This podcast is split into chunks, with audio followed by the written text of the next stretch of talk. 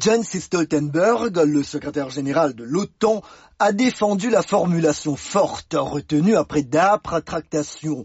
Nous serons en mesure d'adresser à l'Ukraine une invitation à rejoindre l'Alliance lorsque les alliés l'auront décidé et que les conditions seront réunies, ont dit les membres de l'Alliance.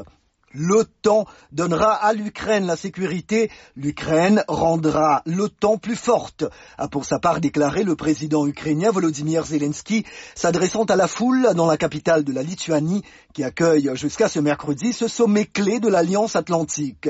Quant au président américain Joe Biden, il a évoqué pour l'heure un accord similaire à celui qui lie les États-Unis et Israël.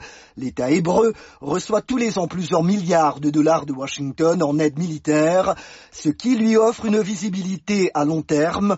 Dans le même temps, les pays du G7 ont prévu de faire une déclaration commune aujourd'hui sur des engagements de sécurité pour l'Ukraine. Avant même le communiqué final, la Russie a mis en garde l'OTAN sur les conséquences très négatives pour la sécurité européenne d'une adhésion de l'Ukraine.